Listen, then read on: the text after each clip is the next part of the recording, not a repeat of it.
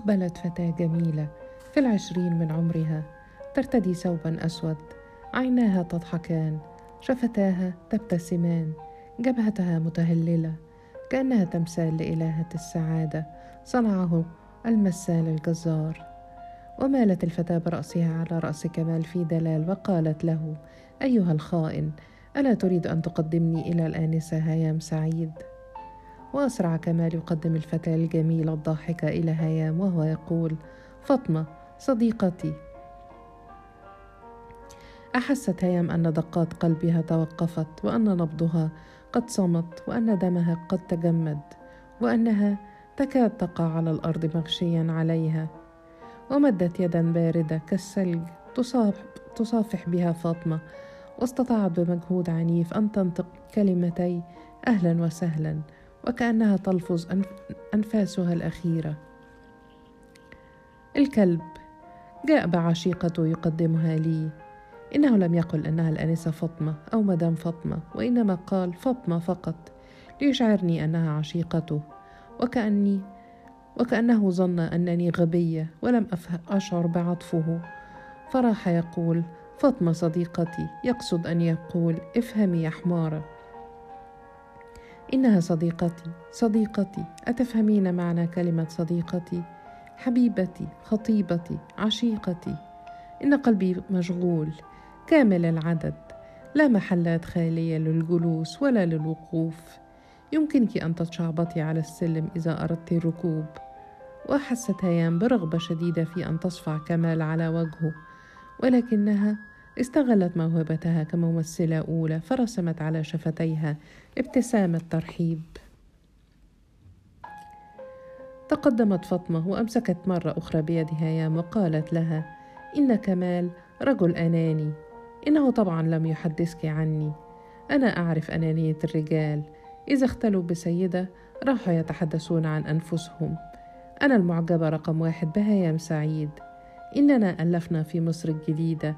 جمعية اسمها جمعية المعجبات بهيام سعيد وأنا رئيسة هذه الجمعية.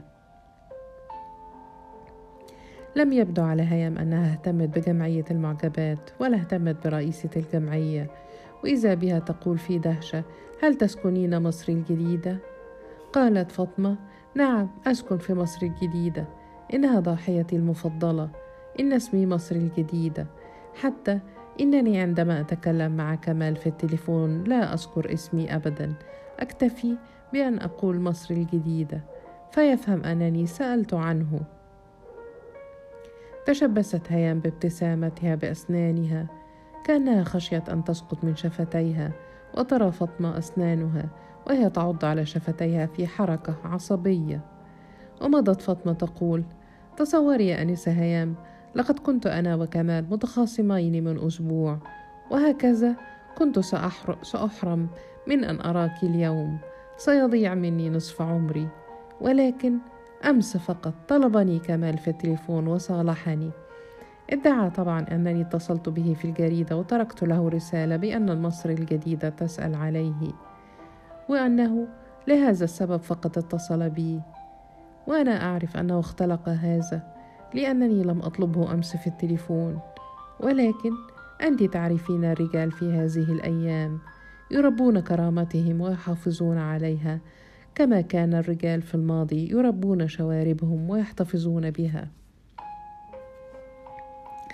وتظاهرت هيام بالضحك الشديد ضحكات عصبية تخفي خلفها حالة هستيرية أصيبت بها. يا لسخرية القدر. أنا التي صالحت كمال مع فاطمة. أنا مصر الجديدة التي أوصلت بين العاشقين.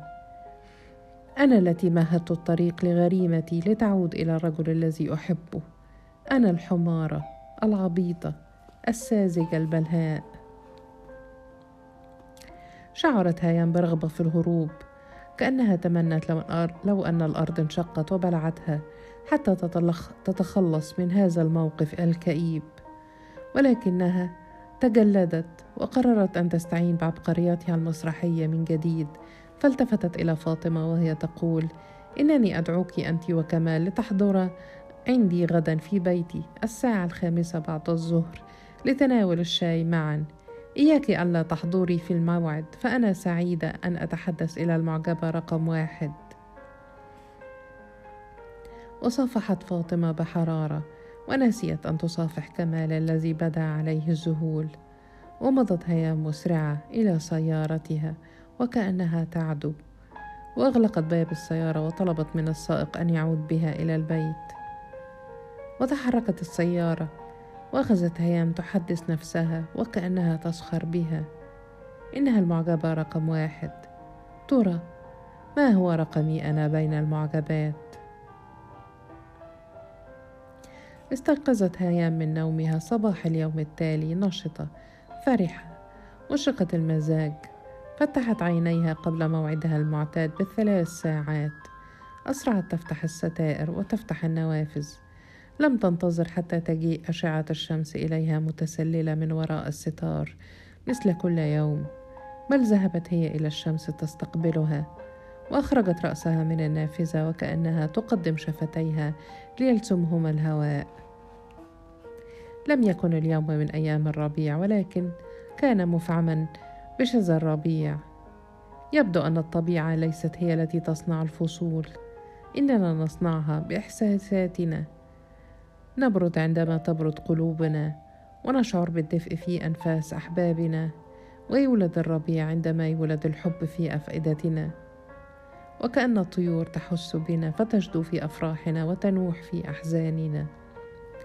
أو ربما كان صوت الطيور لا يتغير إنما تغرد دائما بصوت واحد. وعندما تبكي قلوبنا نسمع نفس التغريد وكأنه أنين وبكاء. إن كل ما حولنا هو مرآة لنا صدى لأرواحنا. الزهرة هي هي ولكن رائحتها تختلف مع اختلاف أنفاسنا. السماء هي هي ولكننا في أحزاننا لا نرى إلا السحب وفي أحلامنا لا نرى إلا النجوم. الناس هم هم ولكننا نحب الناس جميعا عندما نحب ونكره الناس جميعا عندما يهجرنا من نحب. فنتوهم أن الدنيا كلها هجرتنا وكل من فيها هجرونا وتخلوا عنا. ولكن هيام في هذا الصباح كانت ترى كل شيء جميلا مشرقا باسما وسعيدا لأنها كانت في ذلك الصباح جميلة ومشرقة باسمة وسعيدة. لقد مثلت دورها ليلة أمس كما لم تمثله في أي ليلة ماضية. كانت قبلتها على شفتي الممثل أنور فتحي أروع من أي قبلة طبعتها على شفتيه طوال الليالي التي مثلت فيها مسرحية قبلة للبيع. لأنها لم تكن ترى أنور فتحي وهي تمثل وإنما كانت ترى كمال مفيد. تحدثه هو تعانقه هو تغازله هو وتقبله هو. لقد نامت وهي تحلم بلقائه بعد ظهر اليوم. تفكر في الثوب الذي سترتديه. تفكر في الاتصال بالحلاق ليأتي إلى بيتها ليعد شعرها. تفكر في الحديث الذي سيجرى في هذا اللقاء الموعود.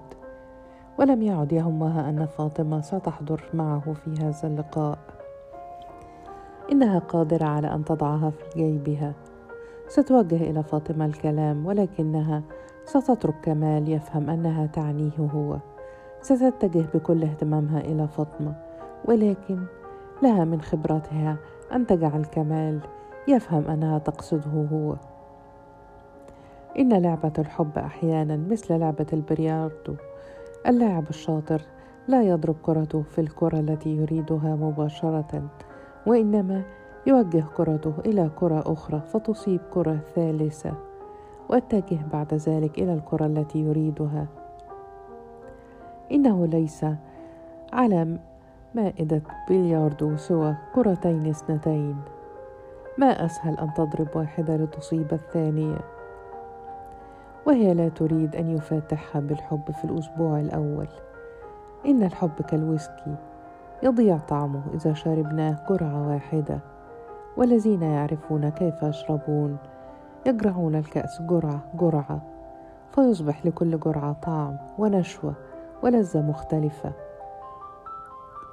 إن لقائهما الأول يجب أن يكون لقاء رسميا كما يحدث عندما يقدم السفراء أوراق اعتمادهم للملوك قبل أن يقوموا بمهامهم.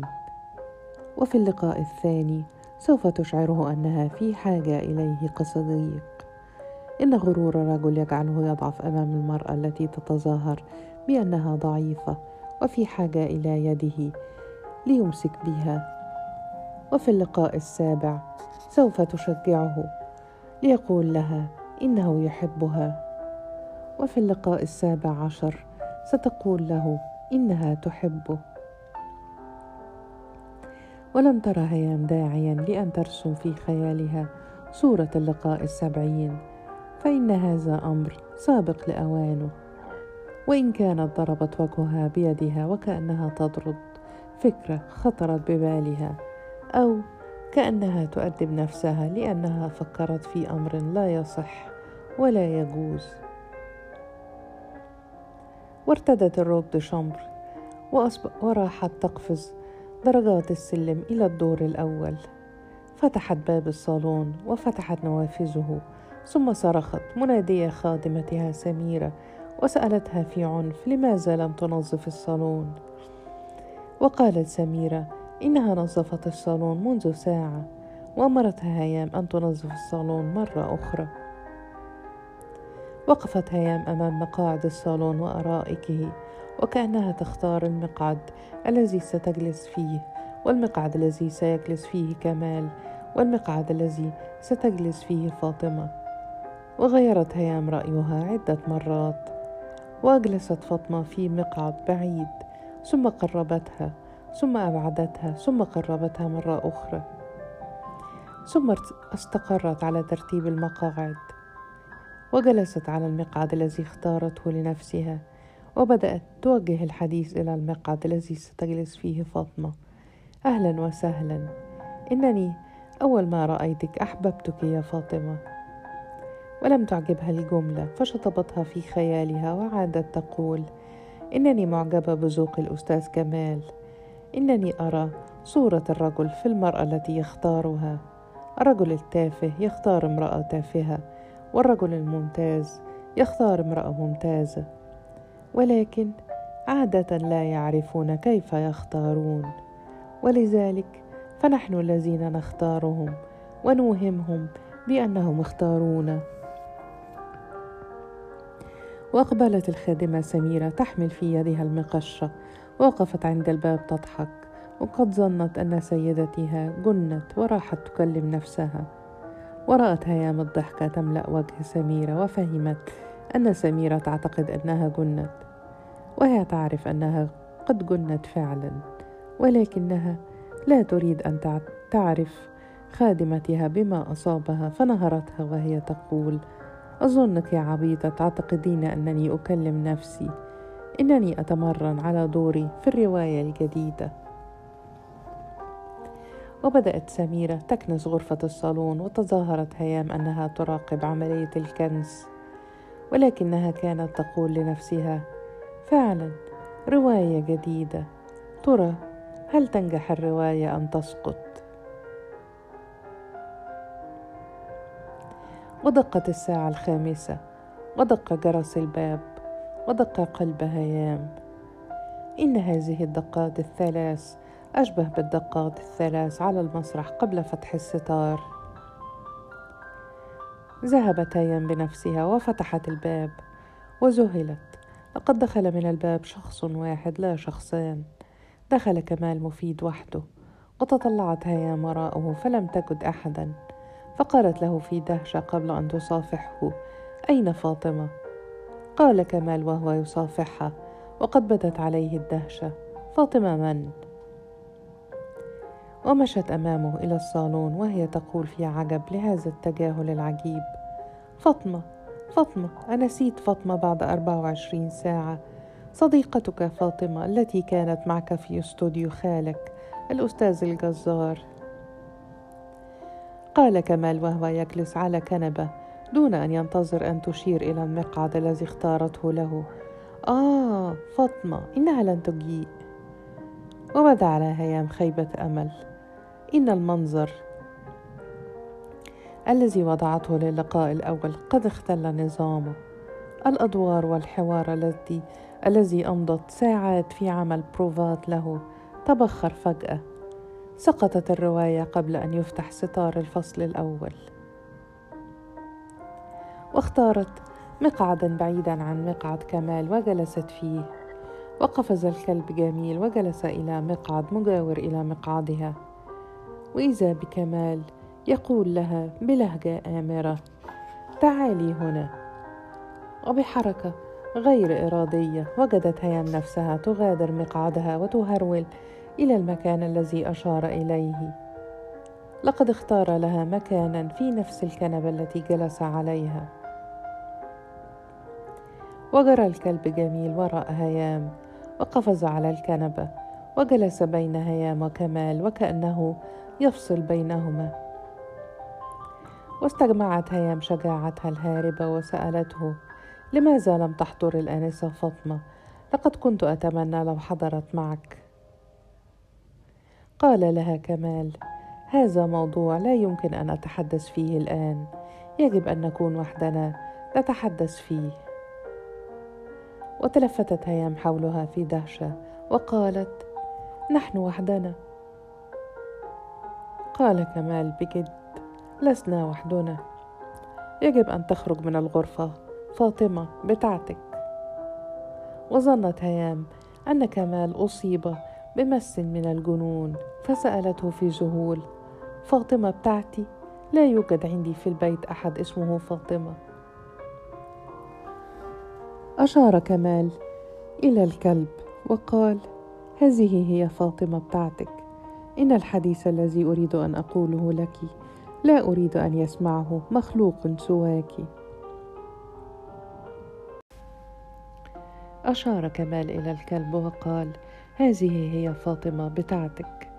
إن الحديث الذي أريد أن أقوله لك لا أريد أن يسمعه مخلوق سواك. قالت هيام وهي تضحك؟ إنه ليس فاطمة. إنه كلب وليس اسمه فاطمة إن اسمه جميل. قال كمال بنفس اللهجة الآمرة. كلب أو كلبة غير مهم. لا أريد مخلوقا سواك في الغرفة. لأن ما أريد أن أقوله لا أريد أن يسمعه أحدا سواك. اخرجيه من الغرفة. وبحركة غير إرادية. حملت هيام الكلب وأخرجته خارج الغرفة. وعاد كمال يقول بلهجته الآمرة. اغلقي الباب حتى لا يدخل مرة أخرى. وبحركة غير إرادية أيضا. أغلقت هيام الباب حتى لا يعود. ثم عادت إلى مقعدها بجواره على الكنبة. وهي في لهفة وشوق. وسألته ماذا تريد أن تقول؟ وضع كمال ساقا على ساق ثم أخرج سيجارة ثم أخرج ولاعة ثم أشعل السيجارة وأردف ينفخ دخانها في الهواء. فعل كل هذا ببطء شديد. استغرقت بضع ثوان ولكن هيام أحست أن مائة سنة مرت عليها في هذه العملية البسيطة. فعادت تتعجنه وتقول وكأنها طفلة في شوق لرؤية اللعبة الجديدة التي اشترتها لها أمها. ماذا تريد أن تقول؟ قال كمال وهو يتطلع إلى دوائر الدخان التي تصنعها السيجارة. أريد أن أقول لك أنك كاذبة. انتفضت هيام واقفة على قدميها وكأن عقربا لدغتها وقالت غاضبة هل جئت لتشتمني في بيتي؟ أمسكها كمال من يدها وجذبها إلى الكنبة وأجلسها بعنف في مكانها. وعاد يقول نعم أنت كاذبة. عندما تقولين أنك كنت تتمنين أن تحضر فاطمة معي إنك لم تكوني تريدينها أبدا. أردت أن تكون هنا مثل الكلب الذي كان يجلس بيننا ليحرسك مني أو لتحرسك فاطمة مني أو على الأصح تحرسك أنت من نفسك. الفرق بيني وبينك أنني صادق وأنت كاذبة. أنت لم تكوني تريدين فاطمة معنا ودعوتها وأنا لم أرد الكلب معنا فطردته. أنت كنت تتمنين أن نكون وحدنا لتقولي لي إنك تحبينني. وعادت هيام تقفز على قدميها غاضبة وهي تقول هل جننت؟ هل تتصور أن أحب رجلا لم أقابله سوى دقائق؟ هل تظن أنني فتاة مراهقة؟ إنني أكبر منك أكبر منك بسنة إنك شاب مغرور تتصور أن كل فتاة تراك تقع في هواك أنا لست هذا النوع من النساء إن الحب عندكم مغامرة وعندنا حياة عندكم نزوة وعندنا خلود عندكم شهوة ساعة وعندنا علاقة عمر. كنت أتصور أنك عبقري تستطيع بلمحة أن تفرق بين النحاس والذهب بين الزجاج والماس بين الغانية والسيدة المحترمة. إن السيدة المحترمة ليست عربة حنطور تقف لمن يشير إليها. إن الحب الحقيقي هو جنة تحتاج إلى صلاة متواصلة وإلى عبادة مستمرة وإلى إيمان عميق وصوم طويل. ثم بعد ذلك تفتح لك أبواب النعيم. أنا لست امرأة سهلة. أنا أصعب امرأة رأيتها في حياتك. أنا هيام سعيد.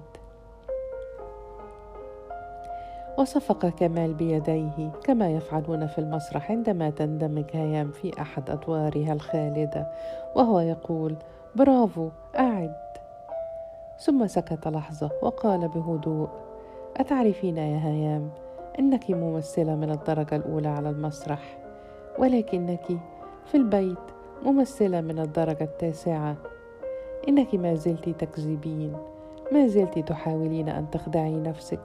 لأنك لم تخدعيني أبدا. إنني إنني شعرت من اللحظة الأولى أنك تحبينني. إن كل شيء فيك ما عدا لسانك يصرخ بأنك تحبينني.